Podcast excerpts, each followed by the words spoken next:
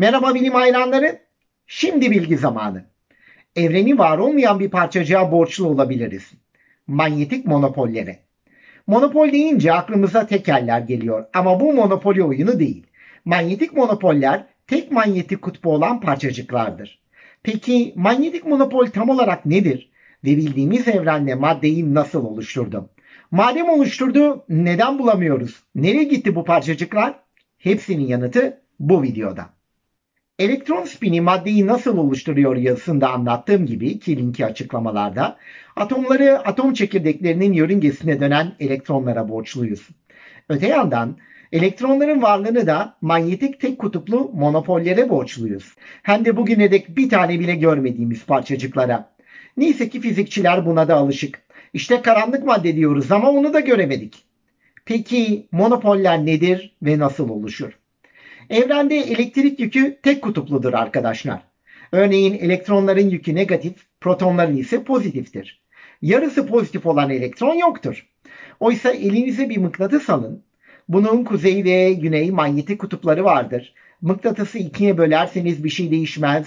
Bu kez elinizde kuzey ve güney kutupları olan yani yine iki manyetik kutbu olan iki küçük mıknatıs olur. Bunun sebebi de elektronlardır.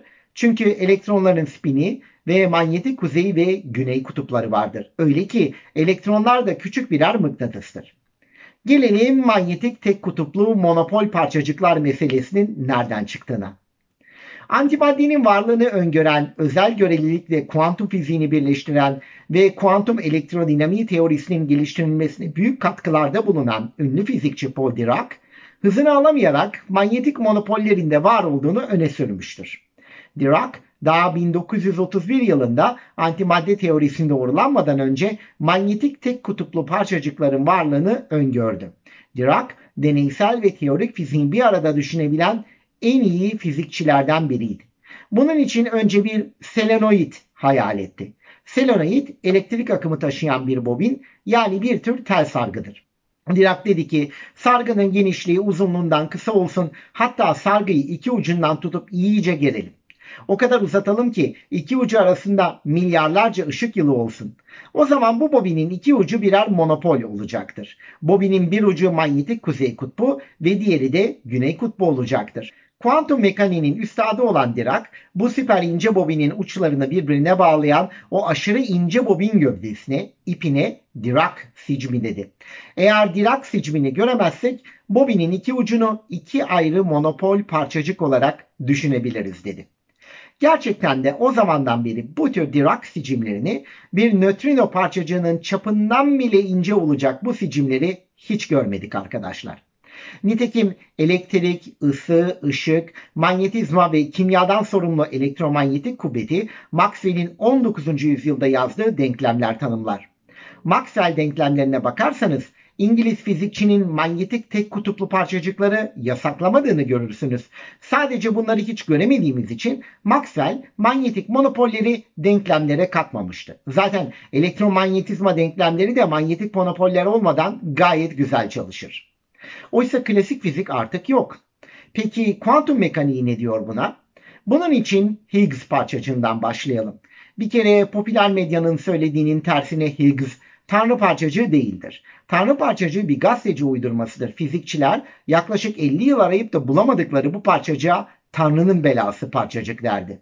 Higgs parçacığı da tüm evreni saran 3 boyutlu Higgs kuantum alanının bir parçacığıdır.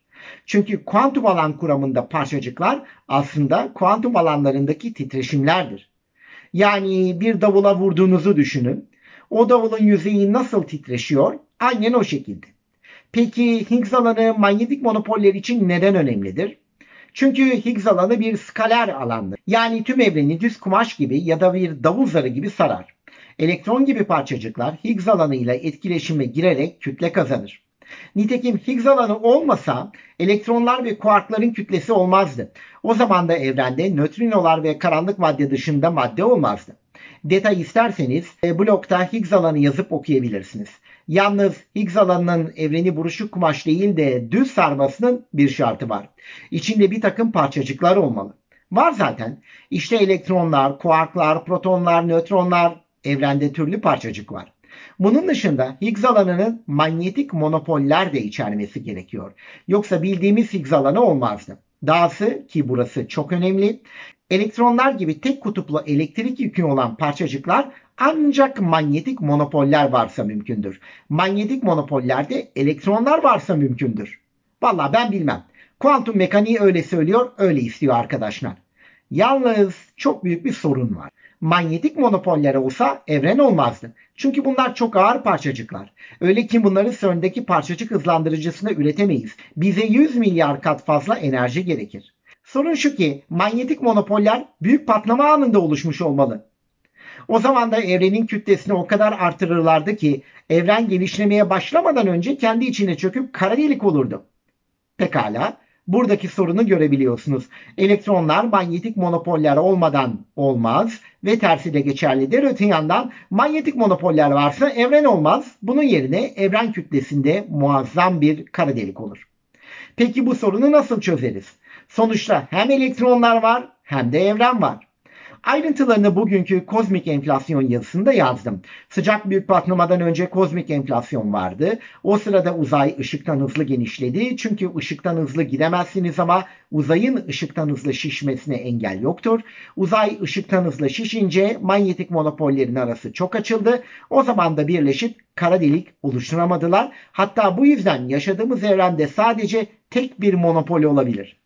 Zaten elektronların olması için de tek monopol yeterlidir.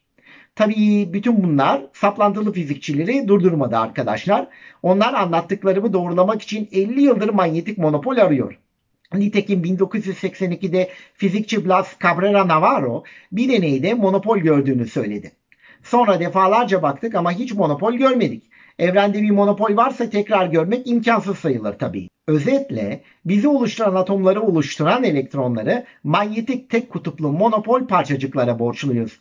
Bunlar olsa evreni kara deliğe dönüştürüp yok ederdi ama evren büyük patlamadan hemen önce ışıktan hızlı genişlediyse monopollerin arası açılmıştır. Böylece evrenimiz kurtulmuştur. Kuantum mekaniği ne kadar garip hocam derseniz daha da garibi var. Gora filminde Bob Marley Faruk'u oynayan Rasim Öztekin'in sucuk ağaçlarını görünce dediği gibi gezegen işte. Evren hakkında bilmediğimiz o kadar çok şey var ki arkadaşlar. Olur böyle şeyler. Biz de bugünkü yayının sonuna geldik. Bu yayını hazırlarken kullandığım dijital kaynakları aşağıda bulabilirsiniz. Daha fazla bilim için beni blogdan ve sosyal ağlardan takip edebilirsiniz.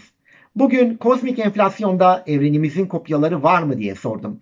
Kainatta sonsuz sayıda evren var mı konusuna girdim. Kozmik enflasyon teorisindeki çoklu evren modeliyle paralel evrenlerin aynı şey olup olmadığını ele aldım. Her hafta YouTube'da 3 video koyuyor ve Spotify'da 4 yayın yapıyorum. Gelecek yayında görüşmek üzere. Bilimle ve sağlıcakla kalın.